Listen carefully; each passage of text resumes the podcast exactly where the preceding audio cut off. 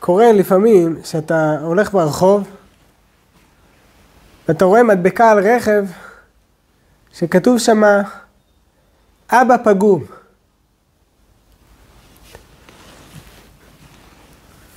סוג של תחושת אכזבה של אבא שמנסה להיות האבא הכי טוב לילדים שלו. אבל הוא לא מסוגל. כיוון שמה שהאימא יכולה לעשות, האבא לעולם לא יוכל לעשות. ואותו האבא מתהלך בתחושה של אכזבה. הוא רוצה להשקיע, הוא רוצה להיות טוב.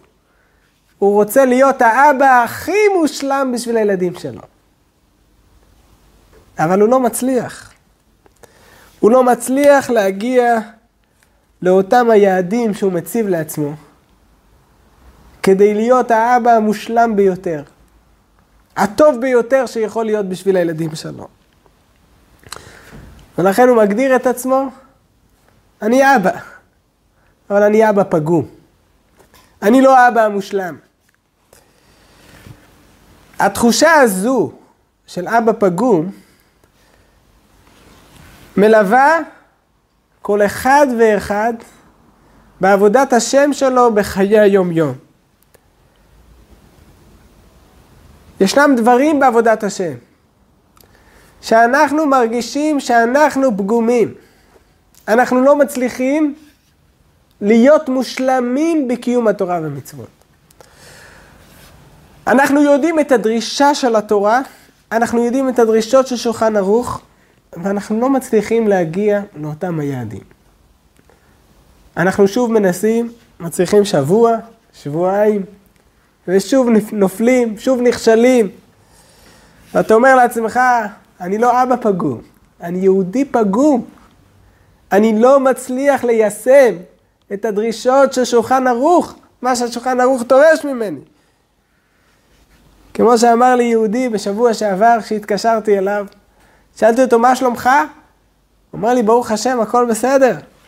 אמרתי לו, אני מתכוון לשאול מה שלומך, מה שלומך בעבודת השם. איך התפילה שלך, איך לימוד התורה שלך. אז הוא אומר לי, אה, אם זאת השאלה שלך, התשובה היא עליות וירידות. עליות וירידות. יש תחושה כזו שאתה כל הזמן לא יכול להגיע לאותו היעד, מה שאתה מציב לעצמך, או מה שהשולחן ערוך מציב לך בעבודת השם, תפילה כמו שצריך, לימוד תורה כמו שצריך. ואתה מגדיר את עצמך, אני יהודי פגום, אני לא נמצא במקום הנכון, איפה שצריך להיות. ואז יום אחד אתה נכנס לבית הכנסת, ואתה נמצא בשיעור תורה, ואתה שומע שעומד רב ומדבר על תפילה בכוונה, הוא מדבר על קדושת המחשבה, הוא מדבר על קדושת הדיבור, הוא מדבר על קדושת המעשה ואתה מרגיש שאתה רחוק מזה. אתה אומר, אני רחוק, אני לא שם, על מה אתה מדבר? אני איש שוק, יש לי עבודה, אני יום יום מסתובב, לך תדע באיזה מקומות אני מסתובב. אתה מדבר איתי עכשיו, בפרט עכשיו בזמן הזה, תקופת השובבים, ומדברים על קדושה, ולשמור את הראייה והשמיעה ואת המחשבה, ואתה אומר לעצמך, וואו, איפה הוא הלך? אני לא שמה, אני יהודי פגום. איך אני יכול, מה אתה מדבר? אני רחוק מזה כמתחווי קשת.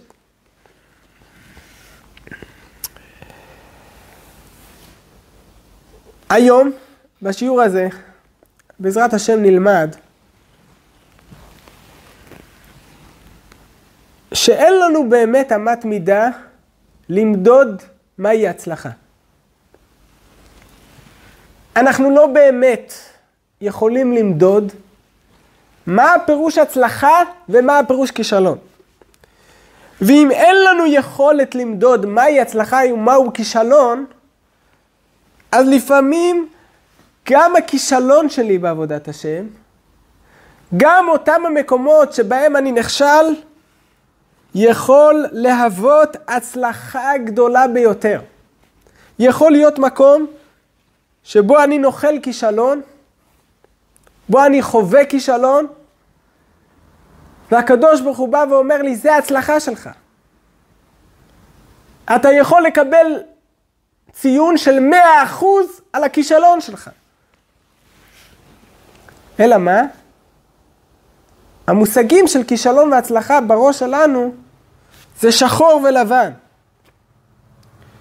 אבל אנחנו נראה היום דוגמאות כאלה, שדווקא הכישלון של האדם, זה שהאדם מש, משתדל במשך שבוע או שבועיים או שלוש, ובסופו של דבר נכשל, אומרים לו עכשיו הגעת להצלחה שלך. עכשיו שנכשלת זה סימן שהצלחת. איך יכול להיות דבר כזה? איך יכול להיות שכישלון של אדם מהווה הצלחה גדולה ביותר?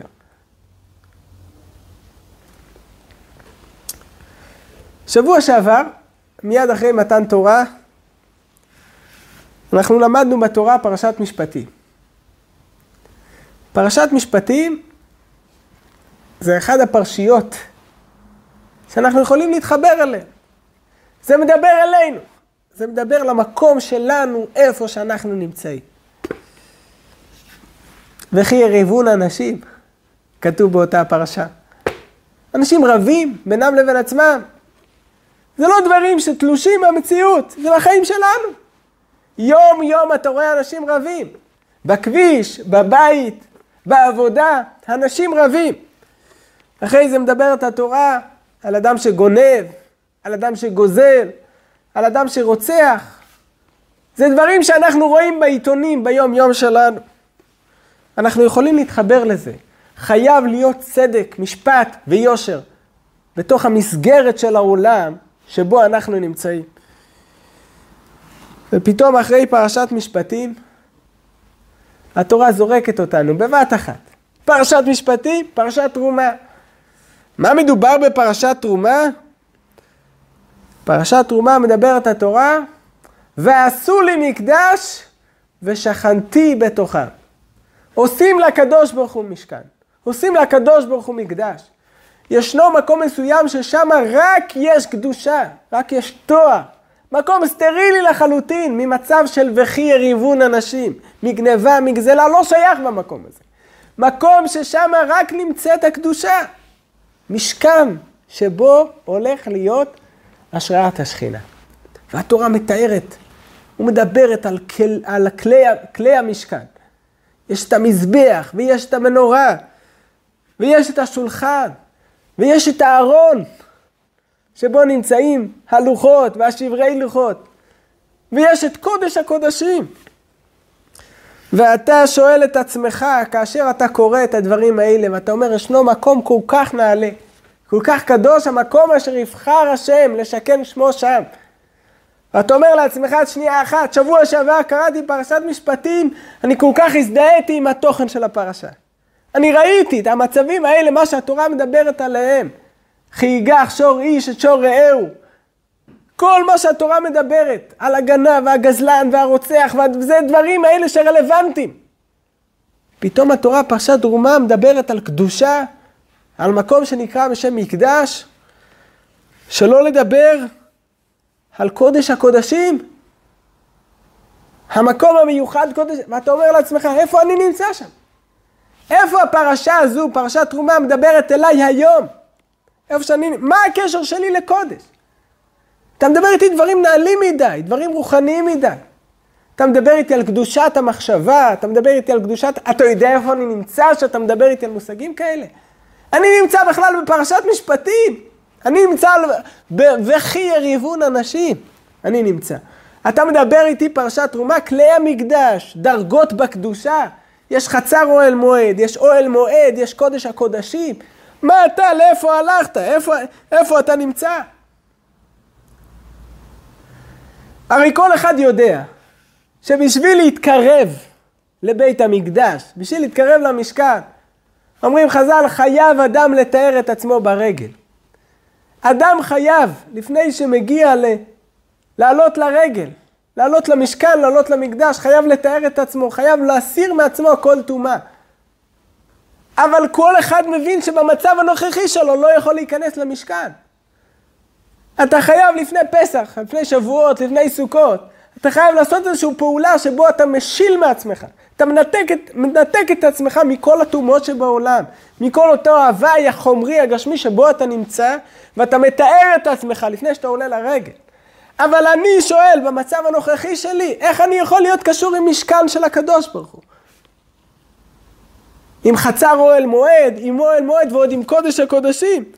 איך אני יכול להיות קשור? בפרט שאנחנו יודעים שסביב המשכן חנו הכהנים, חנו הלוויים. יותר רחוק מהמשכן חנו ישראל, מחנה ישראל, והמשכן היה באמצע. וישנו אדם שלא רק שהוא לא כהן, לא רק שהוא לא יכול לעבוד בתוך המשכן, הוא, הוא, הוא, לא רק שהוא לא לוי, גם הלוויים היה להם תפקיד מסוים. ולא רק שהוא ישראל, אלא הוא ישראל שנמצא בטומאתו, שמוציאים אותו מחוץ לגימל מחנות.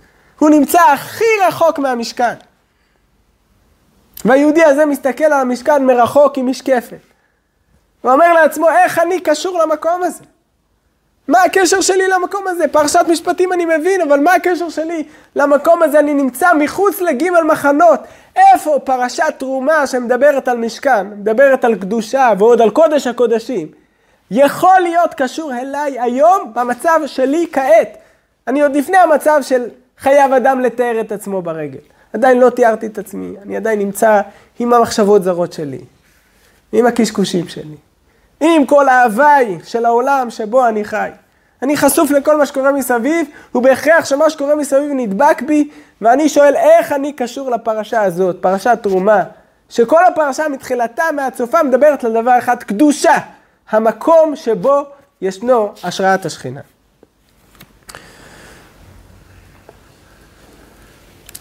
אני נכשל בתחום הזה. כלפי הקודש, אני כישלון. אני אבא פגום, אני יהודי פגום. כאשר מדובר על קודש הקודשים, כאשר מדובר על משכן, כאשר מדובר על קדושה.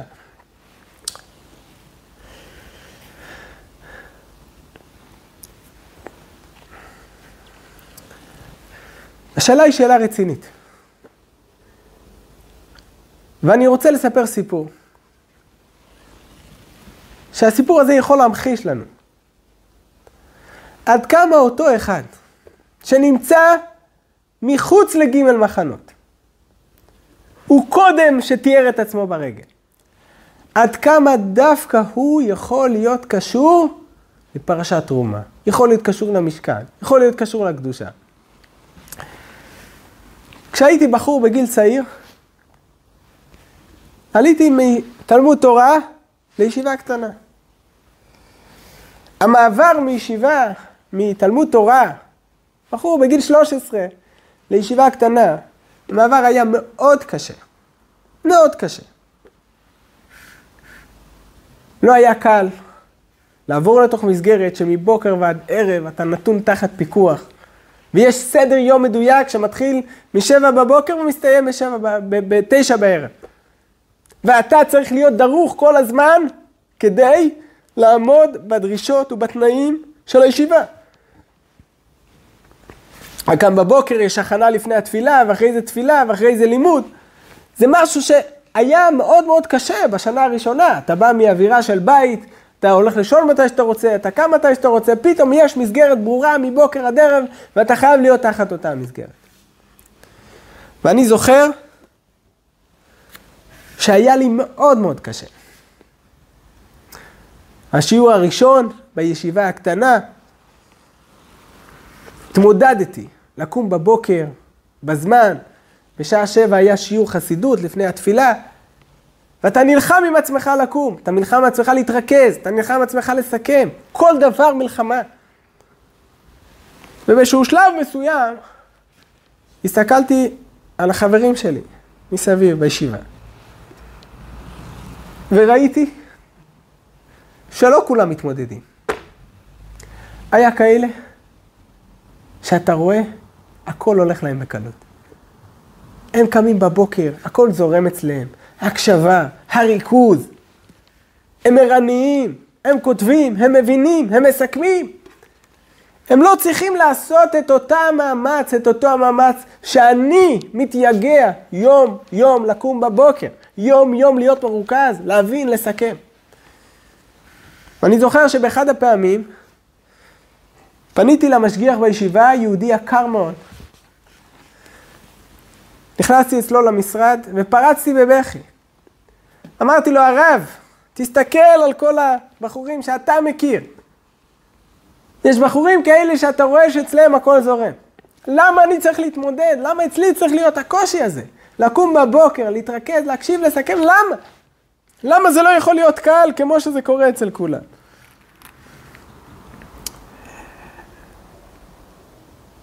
הוא אמר לי דבר כזה. הוא אמר לי, אני רוצה להגיד לך משהו. כאשר אתה תגדל, ואתה יום אחד תפתח ישיבה, ויהיה גם כן אחד מהבחורים האחרים שעליהם אתה מדבר, שגם הוא יפתח ישיבה. כאשר אני אבוא לעשות את הבחירה שלי, לאיפה לשלוח את הילדים שלי, אני אבחר את הילדים שלי לשלוח לישיבה שלך ולא לישיבה שלהם. שאלתי אותו, הרב, למה? הרי אתה יודע שאני פעם בשלושה שבועות אני נופל. אני לא מצליח להחזיק מעמד. אני שלוש שבועות נלחם עם עצמי, ויום אחד אני נופל, אני במקום בשבע, אני קם בשמונה או בתשע. והחבר'ה האלה עקביים יום-יום. איך אתה סומך עליי יותר מאשר עליהם? ואז הוא אמר לי דבר פשוט.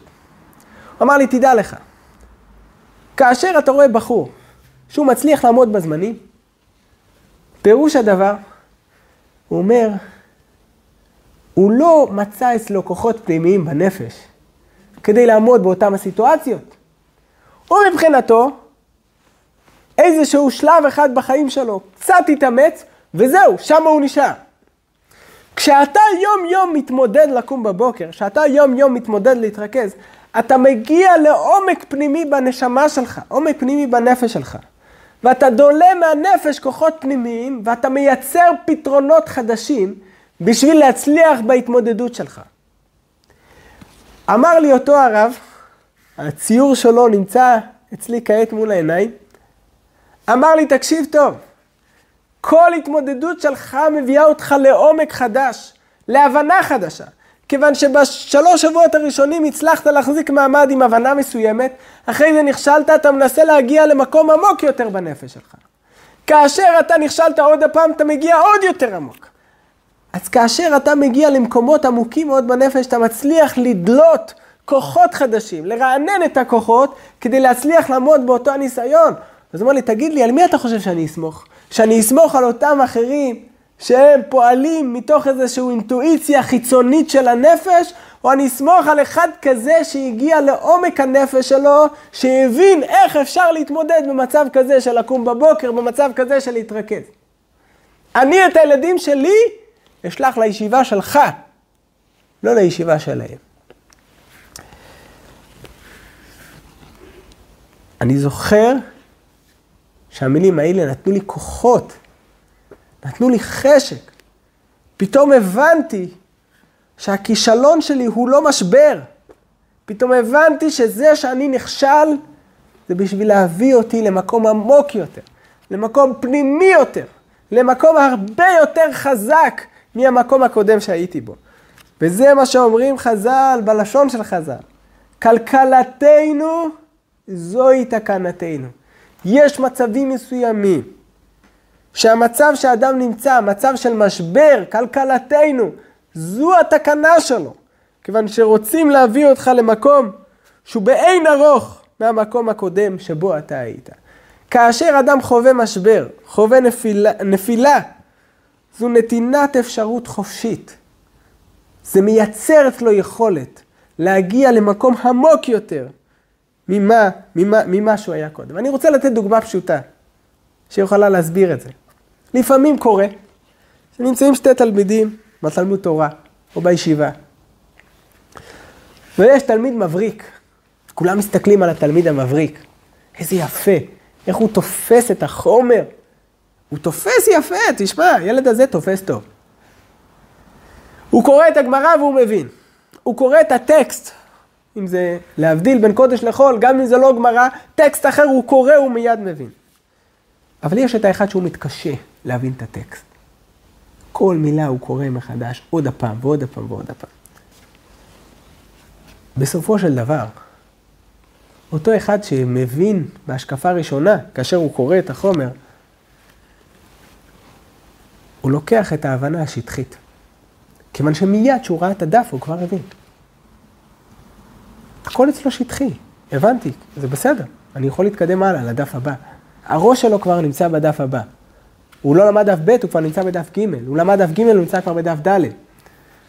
אבל דווקא אותו אחד שמתקשה, הוא חווה משברים, הוא לומד פעם אחת ויש לו שאלות, הוא לא מבין.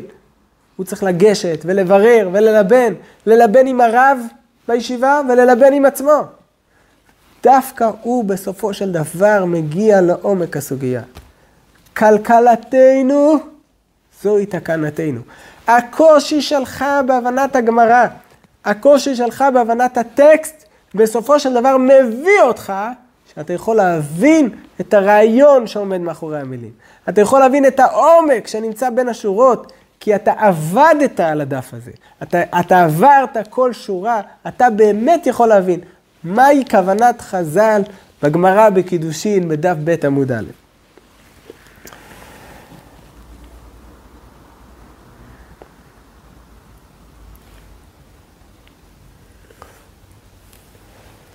השבוע בפרשה אנחנו קוראים על המשכן. המקום המקודש ביותר במשכן זה קודש הקודשים. קודש הקודשים הוא המקום המקודש ביותר, המקום הסטרילי.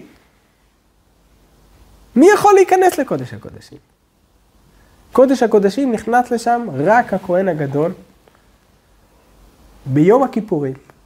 האדם המיוחד, בזמן המיוחד, הוא היחיד שיש לו את האפשרות, את ההרשאה, להיכנס לתוך קודש הקודשים.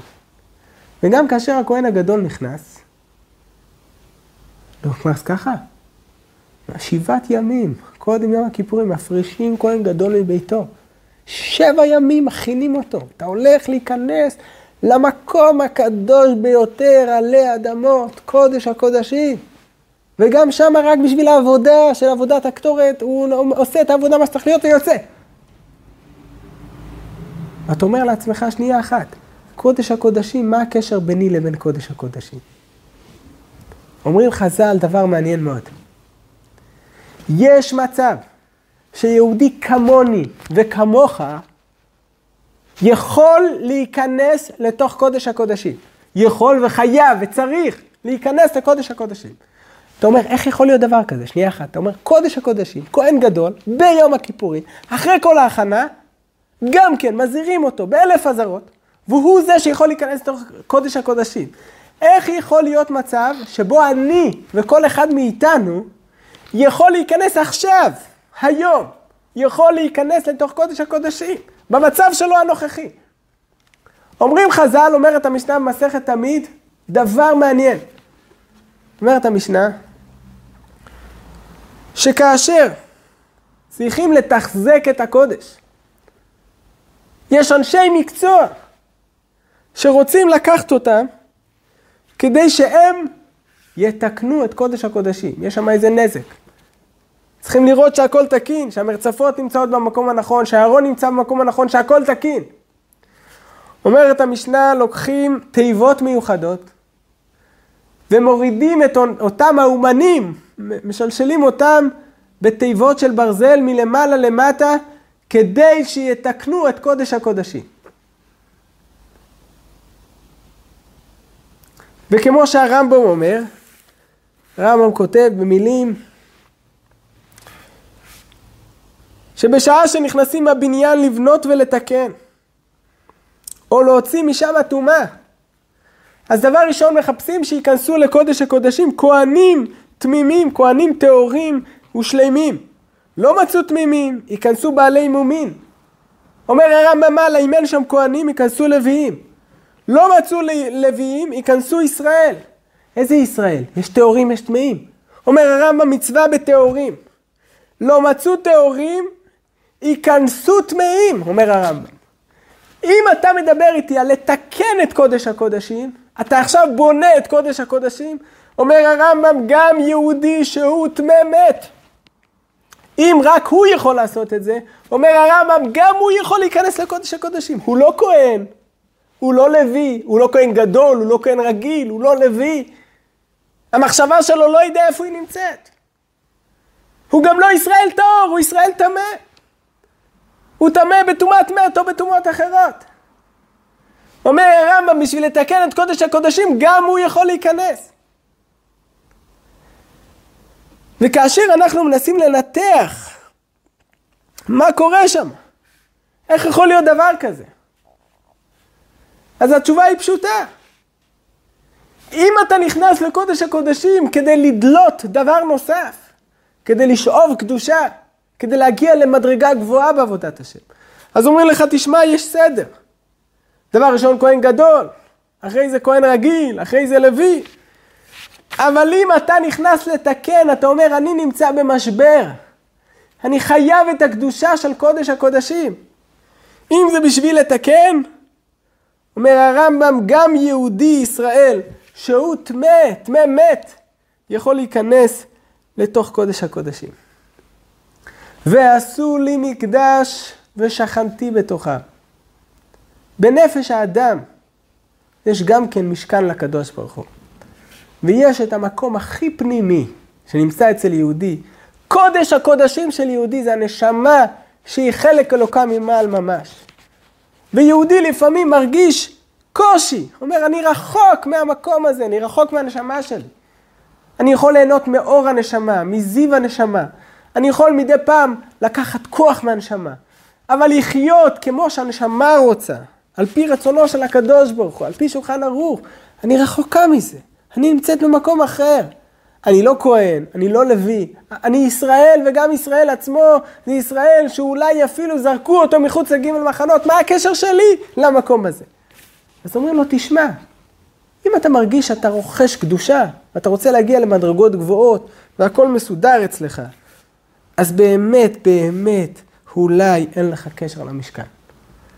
אבל אם אתה מרגיש שאתה בא לתקן את קודש הקודשים, אתה בא לתקן את הנשמה, אתה בא לבצע את השליחות של הנשמה בעולם, אתה יכול להיכנס לתוך קודש הקודשים, לתוך קודש הקודשים של הנשמה, ופתאום אתה מגלה שלא משנה מה תעשה, אפילו אלף פעמים, אתה מרגיש זוהי הנשמה שלך, זה קודש הקודשים שלך, ושם אתה נמצא. במילים של חז"ל, כלכלתנו, זוהי תקנתנו. הצורך שלך לתקן, והתחושת המשבר שלך, שאתה מרגיש שכעת אתה בא לתקן, אומרים חז"ל, אם אתה מרגיש שאתה בא לתקן, אתה יכול להיכנס אפילו לקודש קודשים. המשבר, הכישלון, הוא ההצלחה שלך. הוא מאפשר לך את היכולת להגיע למקומות הכי גבוהים שיכול להיות. אני זוכר כשהייתי ילד,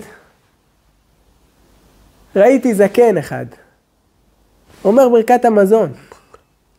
יהודי מבוגר, ירא שמיים, קורא ברכת המזון. זה היה בשבת, אחרי סעודת שבת, אומר ברכת המזון. באמצע ברכת המזון הוא קורא, ממלמל, לא, לא, לא, פתאום הוא אומר, אוי, אוי, אוי, אוי. הוא מסתכל עליו מה קרה, אז הוא מסמן לי שהוא שכח רצבע חליצנו. אמרתי, באמת, כואב הלב, יהודי שכח את צבע חליצנו. כואב הלב. שנייה אחרי זה, אני רואה שהוא מחייך, מחייך. התפלאתי, קודם, שנייה אחת זעק, אוי, ופתאום הוא מחייך, שמח, מה קרה? חיכיתי שהוא יסיים. מברך ברכת המזון. ואז אמרתי לו, ממה נפשך?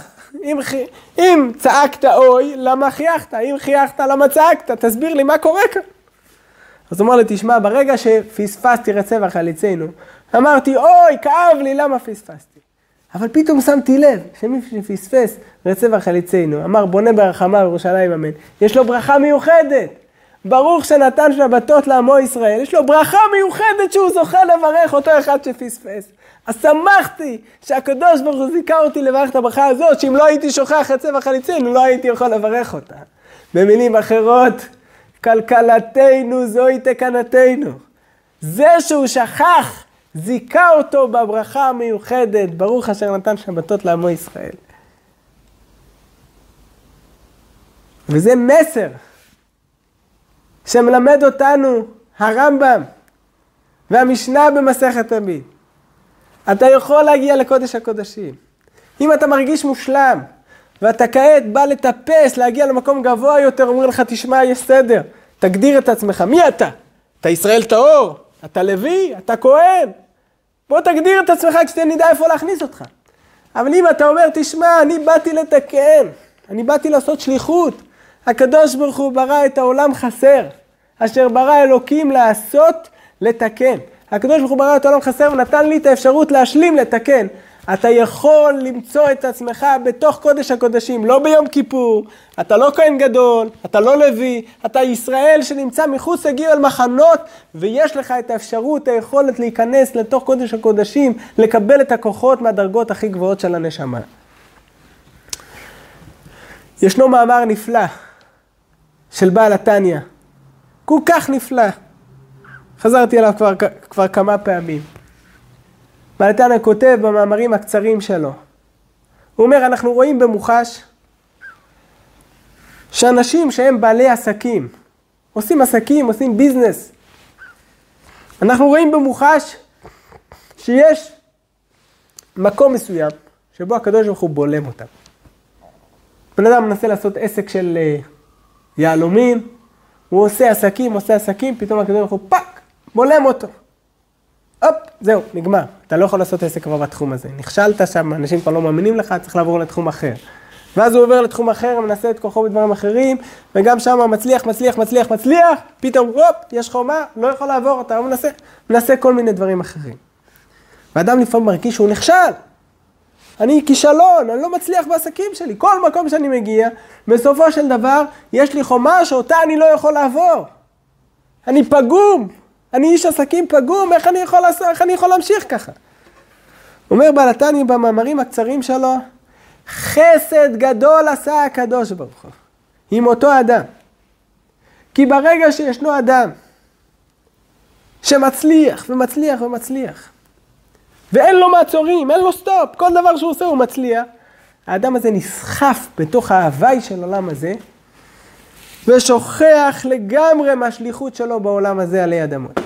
הוא שוכח לגמרי מהנשמה שלו, הוא שוכח לגמרי מהתפילה, שוכח לגמרי מלימוד תורה, שוכח לגמרי שכל אותם העסקים שהוא עושה הם אמצעי כדי לאפשר לו לשבת ללמוד תורה, כדי לאפשר לו להתפלל.